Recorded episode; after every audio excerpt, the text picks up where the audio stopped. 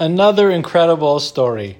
Rav Shaul Streicher, whose name has been changed, was a man with growing with a growing family and a seasonal business. Throughout the busy season, he earned an adequate parnasa, but it was woefully inadequate to tide him over in the off season.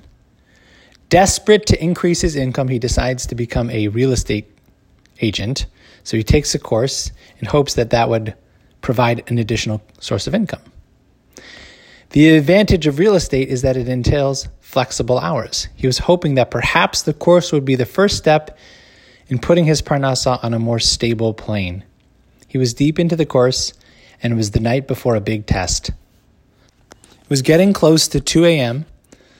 The Rav had just finished his marathon session advising people when another petitioner walked in. It was a very frustrated Reb Shaul. I am so sorry to bother the Rav this late. I know it's almost 2 a.m., Rav Shaul said, but I'm stuck.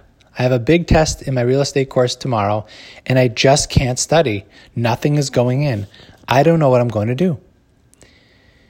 In his serene, soothing voice, the Rav asked, Rav Shaul, do you have the textbook with you? Sure, it's in the car, replied Rav Shaul. Bring it in, Rav Gissinger instructed.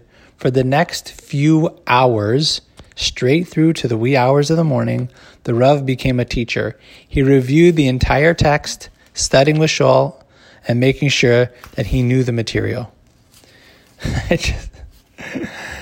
these stories are just unbelievable. That's the bottom line. Here's what I was thinking about this story okay, it's obviously incredible that this big Talmid Chacham, who's sought after by hundreds and hundreds of people every single day, is taking his time, which is used generally for sleep. He probably slept from like, you know, two to six or whatever it was. And he's dedicating it to this guy who needs help studying. Okay, that's incredible. The fact that this guy came to Rav Shaul, came to Rav Gissinger, and shared his problem, that's also like, okay, it's his Rav or, or somebody that he's close with, and he feels like he just has to like unburden himself. When Rav Gissinger says to him, like, bring in your textbook, let's study, uh, it's like the, the, the, the fact that like, that that could be, it's so like nonchalant that this person would accept it. Like the level of comfort this is what I'm saying. The level of comfort that this person must have had with Rav Gissinger, which was developed by Rav Gissinger's, I guess, comfort, being a comfortable person to be around, such that this like could be an ex, like an, something that this person would accept.